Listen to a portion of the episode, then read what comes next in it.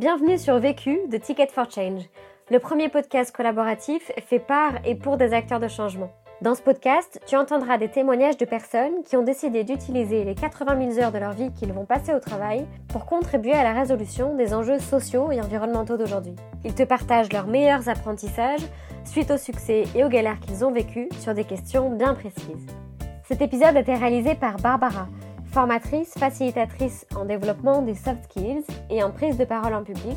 Elle a cofondé Mon Impro du Dimanche avec la conviction que l'improvisation théâtrale est un outil puissant de développement personnel et professionnel. Si toi aussi tu souhaites réaliser tes propres épisodes vécus, rendez-vous sur vécu.org. Et si tu apprécies ce podcast, n'hésite pas à nous laisser un commentaire et une pluie d'étoiles sur Apple Podcast. À jeudi prochain et bonne écoute. Je n'ai qu'une question à vous poser. C'est quoi la question? C'est quoi le problème? Vécu À chaque galère, des apprentissages. Vécu, des retours d'expérience pour gagner du temps et de l'énergie. Je m'appelle Pierre, moi j'ai écrit des livres et maintenant je fais des vidéos sur YouTube qui s'appellent euh, Les deux changer le monde en deux heures sur euh, plein de moyens d'agir à son échelle pour apprendre à changer le monde à son échelle et aider les gens à avancer dans leur quête de sens. Et ben, quand je suis arrivé en école de commerce, je me suis pris une énorme baffe dans la gueule où j'étais là ah, c'est ça en fait les métiers euh, qu'on fait en sortant d'école de commerce, euh, ça va pas le faire quoi. Enfin, je voyais à des kilomètres à l'avance que euh, je serais pas heureux dans ces métiers-là. Donc j'ai fait une bonne dépression. Et euh, à force de chercher et de chercher, j'ai fini par découvrir euh, euh, l'entrepreneuriat social. Et en dernière année d'école, du coup, après avoir fait des stages dans l'entrepreneuriat social, je me ah c'est trop bien ce secteur. Il se trouve que j'adorais écrire, donc je me disais bon bah avant d'être diplômé et d'avoir un vrai job dans une association ou une start-up sociale euh, comme Ticket for Change ou autre, euh, je voudrais écrire un, livre sur euh, plein de choses qu'on peut faire à son échelle pour contribuer à un monde meilleur. Parce qu'il y a plein de gens qui ont envie de, qui sont impuissants face à nos problèmes de société, qui ont envie d'agir et qui savent pas qu'en fait il y a déjà beaucoup de choses qui, qui peuvent faire en contribuant à des projets euh, sociaux ou écolos qui marchent déjà, qui ont un impact euh, déjà, mais qui ont besoin de changer d'échelle. Du coup, j'ai fait un crowdfunding pour ce premier livre, euh, Changer le monde en deux heures, qui en fait a super bien marché. Là, je me suis dit, ah merde, en fait, ça intéresse des gens, c'est un projet un peu atypique, mais c'est quand même un, livre, enfin, c'est un produit que tu vends quand même, donc il y a quand même des bénéficiaires qui sont aussi des clients, des lecteurs, et du coup, euh, pourquoi pas essayer d'en vivre. Et donc, donc, je me suis lancé direct en auto-entrepreneur, en fait, du coup, j'ai jamais été salarié. J'ai écrit euh, un livre par an pendant trois ans, euh, donc c'est une trilogie, Changer le monde en deux heures. Et il y a deux ans, j'ai basculé euh, des livres euh, à YouTube. où Aujourd'hui, maintenant, on est 14 000 abonnés pour aider les gens toujours à avancer dans leur quête de sens et euh, découvrir mille et une façons d'agir à leur échelle. La question. La question à laquelle je vais répondre dans ce podcast, c'est comment oser prendre la parole quand on est introverti? Le vécu. Écrire un livre pour moi, entre guillemets, euh, c'était relativement facile par rapport à, la peur de prendre la parole parce que c'est à l'écrit, c'est différé dans le temps et t'es pas là quand euh, ton lecteur euh, lit ton bouquin. Quoi. Par contre, mettre sa tête sur Internet, qui peut être vu par n'importe qui, n'importe quand, enfin voilà, je suis sur Internet, partout dans le monde. Là, c'est visuel quoi. C'était beaucoup plus bah, pas naturel. Je suis pas fan de selfies, j'en fais jamais, je prends jamais de photos. Enfin, c'était très nouveau pour moi. Donc, euh, donc oui, j'ai mis euh, pas mal de temps avant de me décider à me lancer euh, sur YouTube, euh, notamment à cause de ça. Premier apprentissage. Le premier apprentissage que j'en ai tiré, c'est de démystifier le regard des autres et le pire qui puisse arriver. Par hasard, j'ai rencontré des, des youtubeurs à une soirée qui avaient découvert mes bouquins et qui trou- trouvaient ça trop cool. Donc il y avait Osons causer, Laetitia du Le corps, la maison, l'esprit et Autodisciple par exemple, et qui étaient des youtubeurs que moi personnellement j'apprécie beaucoup. Et juste je me suis rendu compte que c'était des gens complètement normaux. Donc ça peut sembler très bête, d'autant plus que moi, de par mes stages, j'avais côtoyé plein d'entrepreneurs sociaux euh, que les gens peuvent souvent euh, un peu admirer et que du coup, bah, moi, je trouvais normaux puisque ça faisait deux ans que je bossais avec eux. Mais pour les youtubeurs, bah, le côté écran, digital, et puis juste, j'en connaissais pas, du coup, pour moi, c'était nouveau. Euh, bah, d'en rencontr- rencontrer et de voir que bah, ouais, tu pouvais sympathiser avec eux, qu'ils étaient bah, normaux, juste, tout simplement. Ça a pas mal démystifié et créé un déclic dans ma tête de bah, oui, pourquoi pas moi et arrête d'attendre quoi. La deuxième chose, c'était de me dire euh, c'est quoi le pire qui peut arriver? Parce que euh, sur internet, on entend beaucoup parler de, de harcèlement, de d'usurpation d'identité, de enfin de, de gens relous quoi qui vont euh, pourrir ta vie si si tu deviens entre guillemets même une petite personnalité publique ou qu'en tout cas tu t'exposes sur internet.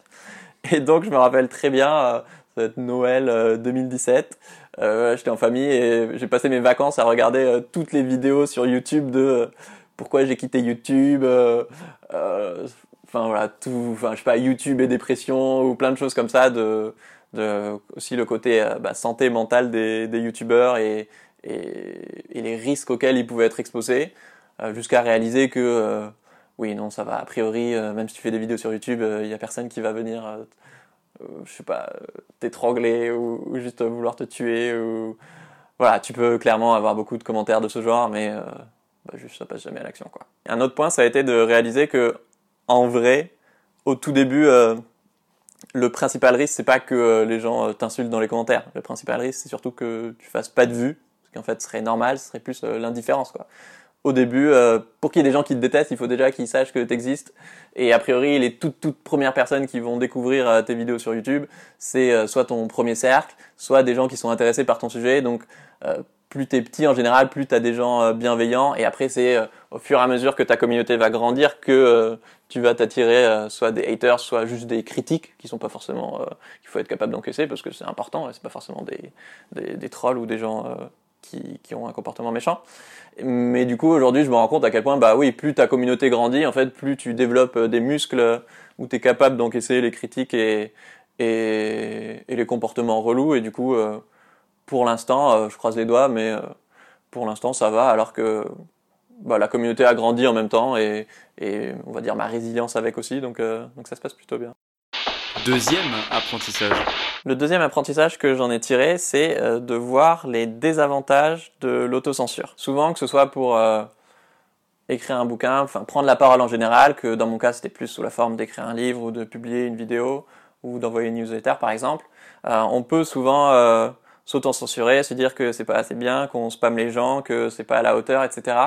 Sauf que quand on raisonne comme ça, en fait, on, on écoute nos peurs individuelles et on voit pas euh, à quel point si on publie pas cette vidéo par exemple, on se prive euh, d'inspirer quelqu'un. Par exemple, quand, quand j'envoyais des, j'envoie des newsletters autour de Noël pour, euh, pour vendre mes livres, parce que bah, les livres c'est le, le premier cadeau que les gens offrent à Noël, bah, en fait je crois dans mes bouquins. Du coup, oui, j'envoie pas mal de mails pour, pour proposer à ma communauté qui s'est abonnée à cette newsletter pour ça, de leur faire découvrir des, des micro-engagements et de leur proposer d'acheter les livres ou de les offrir autour d'eux parce que bah ouais je trouve que c'est un cadeau assez ouf quoi. Je suis super fier de, de ce que j'ai fait. Et il y a des moments où je me dis je me disais oui je vais pas je vais pas encore envoyer une newsletter sauf que bah non il y a des gens qui n'ont pas forcément vu les, les trois premiers mails et c'est peut-être le quatrième qui va les aider à passer à l'action. Et euh, qui je suis pour me priver d'inspirer une personne supplémentaire qui va peut-être euh, l'offrir euh, à son enfant ou à, ou à sa tante ou à son cousin, etc., qui lui, du coup, va peut-être euh, devenir végétarien, va peut-être euh, décider de travailler dans, je sais pas, dans l'agronomie, qui va peut-être euh, donner plein d'affaires à, Emmaüs en devenant minimaliste, etc. Et donc c'est comment est-ce que quand à chaque fois que, que je pense à de l'autocensure et que j'ose pas publier une vidéo ou envoyer un mail ou quelque chose, bien sûr qu'il s'agisse pas de basculer dans le spam, mais en général on le sent quand, quand, quand on y tend. Euh, mais de se dire, bah, même si toi tu crois que c'est pas assez incroyable selon tes critères, bah, en fait il y a d'autres gens avec d'autres parcours de vie que, que, ça, que ça va probablement inspirer.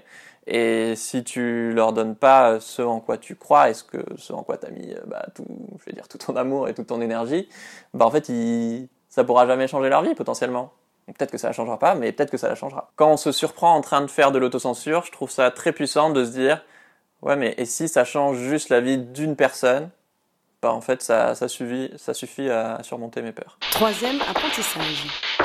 Le troisième apprentissage que j'en ai tiré, c'est euh, d'oser gravir euh, bah, des, des micro-marches euh, et, et petit à petit bah, avoir de plus en plus de perspectives et prendre conscience de, de ce qu'elles apportent pour arriver à, à prendre la parole. Je m'étais dit dans ma tête, euh, je me lancerai dès que la promo du tome 3 euh, sera, sera finie, donc c'est-à-dire début 2018, qui est sorti euh, octobre 2017.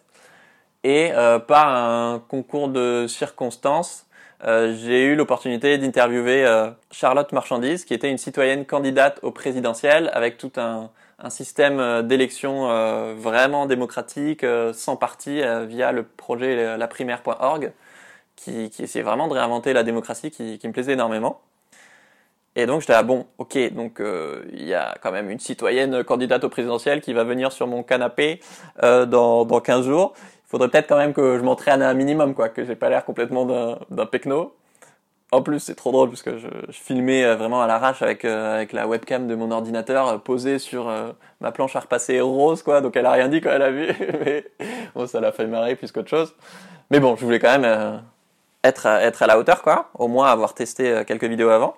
Et il se trouve qu'il y a ma sœur qui est euh, passée chez moi euh, euh, cette semaine-là et que ma sœur qui m'inspire beaucoup, qui est hyper engagée chez, enfin, les médecins urgentistes et qui est aussi bénévole chez, chez Médecins du Monde. Et du coup, j'ai fait, eh, eh, eh, tu veux pas faire une interview sur pour ma chaîne? Et du coup, elle a fait partie aussi de, je l'ai publié un peu plus tard, de, ça devait être la troisième vidéo. Mais du coup, ça m'a permis de, bah, de, bêta tester, juste de faire une première vidéo avec déjà plein d'erreurs que j'avais eu le temps de corriger pour euh, la grosse interview, on va dire, avec euh, cette citoyenne, bah, quand même candidate au présidentiel. Quoi. Ce qui m'a permis de dépasser le fait d'être introverti, pour moi, c'est d'avoir multiplié des expériences. Quoi. Je suis pas arrivé sur YouTube euh, du jour au lendemain. Moi, oui, je pense qu'il a, a fallu que que, que d'abord j'écrive bah, quand même quatre bouquins, que du coup je fasse régulièrement entre guillemets des, des médias, de la radio ou, ou de la presse écrite, etc. Ou du coup des, ou des conférences où bah coup petit à petit tu t'es amené à prendre la parole, puis des interviews avec des gens sur ma chaîne pour que je me sente à l'aise à moi me filmer tout seul euh, euh, bah, sur ma chaîne YouTube. Quatrième apprentissage. Le quatrième apprentissage que j'en ai tiré, c'est euh, de, de se fixer des objectifs et, et surtout des, des défis qui, qui te parlent. Quoi. Suffisamment ambitieux pour te faire flipper, et, mais quand même euh, relativement accessible. Mais quand même un peu ambitieux. Euh, donc le premier, ça a été bah, de, une fois que j'avais sorti le premier bouquin, je là bon, bah, je fais quoi? Bon, ok, je vais essayer de faire la pub dans les dans les médias, sur internet, du référencement, etc. euh, pendant pendant quelques mois. Mais après ça, j'étais là bon, bah, enfin, c'était assez logique en fait de me dire que j'avais envie d'en écrire un deuxième. Du coup, je me suis dit bon, bah, je vais écrire un livre par an. Et ça ça m'a pas semblé si choquant que ça et je pense pas que ce soit euh, si choquant que ça quand c'est ton métier quoi. Et du coup c'est ce que j'ai fait euh, pendant pendant trois ans du coup où chaque année bah il y avait peut-être euh, quatre mois où je l'écrivais quatre mois où je le commercialisais et quatre mois où où je tentais d'autres trucs. Et et après en basculant sur YouTube bah sur YouTube c'est beaucoup plus instinctif parce que sur YouTube bah, la régularité est, hyper importante parmi la masse de contenu vidéo qui, qui existe si tu veux si tu veux bah, sortir un peu du lot. Euh, et donc euh, l'idée c'était de commencer fort avec euh, une vidéo par mois pendant un mois.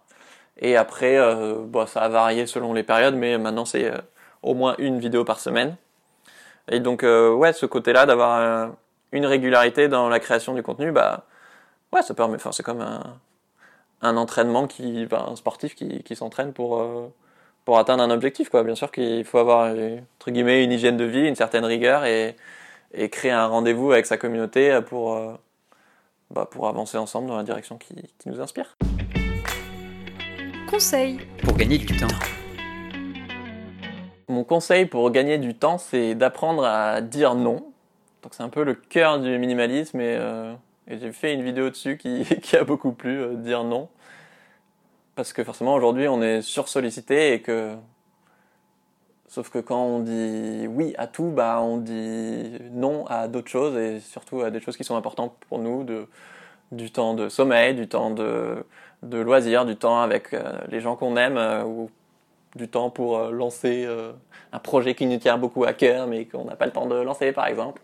Donc apprendre à, à dire non et ouais forcément c'est assez mathématique mais ça libère euh, beaucoup de temps. Si on sait ce qui est important pour nous, du coup ça nécessite quand même ce travail en amont. Si on sait ce qui est important pour nous, bah ça devient beaucoup plus facile de de dire non parce que parce qu'on sait à quoi on veut dire oui. Conseil. Pour gagner de l'énergie. Mon conseil pour gagner de l'énergie, c'est de dormir. c'est très original, euh, mais on est dans une culture où, voilà, sacrifier le sommeil, ça fait très euh, entrepreneur, warrior, etc. Euh, et tant mieux pour les gens qui euh, n'ont pas besoin de beaucoup dormir. Euh, je sais que moi, mon papy, il dort 5 heures par nuit et il va très bien. Mais moi, c'est pas mon cas. Moi, j'ai besoin de dormir pour être en forme et, j'ai pas j'ai vu beaucoup d'entrepreneurs sociaux faire des burn-out et c'est pas une aspiration que j'ai. Et donc, j'ai déjà eu beaucoup de problèmes de sommeil dans, le passé, donc pour moi, c'est clairement une priorité pour profiter de ma journée et, je sais très bien que grâce à ça, je suis beaucoup plus efficace euh, le reste de la journée. Par exemple, moi, je sais que j'ai besoin de, de 9 heures de sommeil et donc, euh, oui, la plupart du temps, je dors à 9 heures par nuit euh, sans culpabilité. L'autre question. La question que je me pose en ce moment, c'est si je me concentrais sur un sujet précis, euh, c'est sur quel sujet que je pourrais avoir le plus d'impact et, et aider au mieux le monde. Vu, Vécu. vaincu. Pour plus de vécu, clique vécu.org. Je voulais te dire, euh, tu sais, on, on- on a tous nos petits problèmes. Vécu. Buy ticket.